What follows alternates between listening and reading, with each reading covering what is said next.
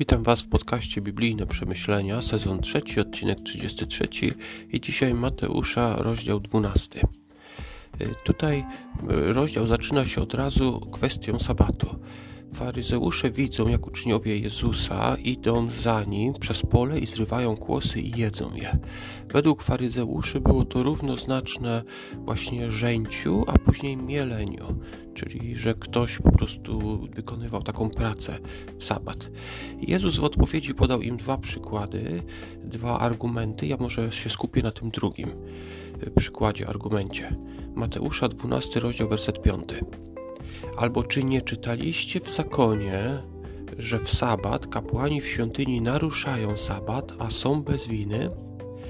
To jest jedna z takich myśli, o których w zasadzie ja nigdy nie pomyślałem. Kiedy się czyta prawo mojżeszowe, czyli zakon, to czyta się tam, że po prostu nie wolno pracować w sabat ale kiedy w zasadzie się człowiek nad tym głęboko zastanowi, no to kapłani w sabat oni zażynali te zwierzęta, gotowali mięso, y, składali oczywiście też ofiary, ale przygotowali mnóstwo posiłków i to zarówno posiłków mięsnych, jak i posiłków z mąki, różnych rodzajów placków.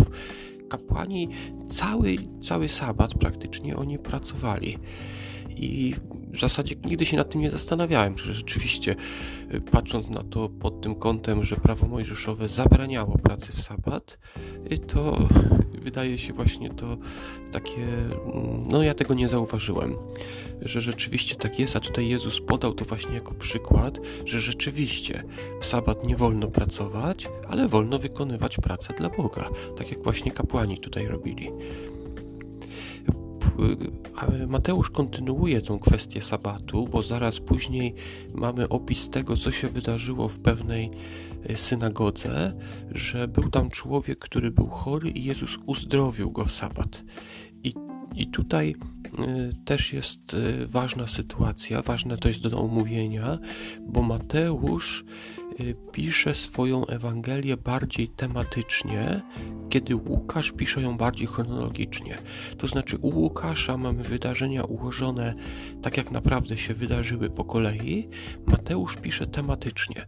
Tak więc to, że mamy tutaj razem zebrane kwestie sabatu podczas zrywania tych głosów i później sabatu uzdrowienia tego człowieka, to warto pamiętać, że to nie znaczy, że to był ten sam dzień, ten sam sabat. Po prostu Mateusz zebrał te dwie historie razem, bo mamy tu jakby jeden wspólny temat właśnie tego, co wolno, a czego nie wolno robić w sabat. Nie twierdzę oczywiście, że to nie było, ten, być może to był ten sam sabat, ale warto założyć, warto zauważyć, że być mogło to być po prostu, że Mateusz te dwie historie zebrał razem, żeby mieć jeden ten właśnie temat. Y, tutaj też Mateusz opisuje kwestię tego, czym Jezus miał się różnić od innych proroków, no bo często porównywano go do innych ludzi, y, którzy też chodzili po tamtym terenie i mieli swoich własnych uczniów. Mateusza 12:19 czytamy tak: Nie będzie się spierał i nie, nie będzie krzyczał, i nikt na ulicach nie usłyszy głosu jego. Oczywiście Jezus e, spierał się w tym znaczeniu, że on argumentował, na przykład podał tutaj ten e, przykład o kapłanach pracujących w sabat, a później także e, wspomniał, aż dwa argumenty podał w kwestii tego, czy on wypędza demony za pomocą władcy demonów. Przy tej okazji podał aż dwa argumenty. Tak więc Jezus argumentował, jednak nie wykłócał się na długo, nie krzyczał. Po prostu, jeżeli przeciwnicy nie przyjmowali takich rzeczy, on po prostu odchodził. I druga rzecz, nikt na ulicach nie usłyszy głosu jego. Jezus był często na pustkowiach, często w małych miastach i tam nauczał ludzi. Jezus nie robił tego nigdy na przykład na ulicy jakiegoś miasta, nie krzyczał, nie stawał tak jak właśnie inni ludzie.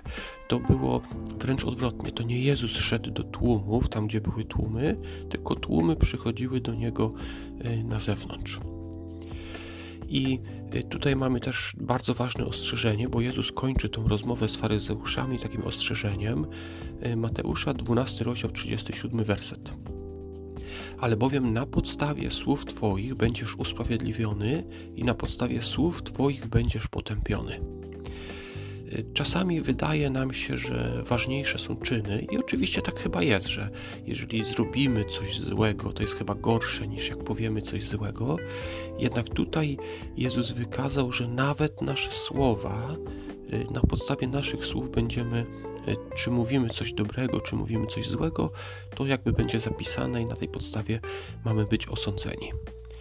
Ostatnie wersety tego rozdziału 12 to przybycie Marii i braci Jezusa. I wtedy Jezus mówi, że jego uczniowie są ważniejsi od niego, dla niego niż ta cielesna rodzina. W Mateusza 13 rozdziale 55 wersecie, czyli jutro, będziemy czytać o tych właśnie czterech braciach. Tam wymieniono ich imiona. Na dzisiaj to wszystko. Dziękuję Wam do, za wysłuchanie i do usłyszenia jutro.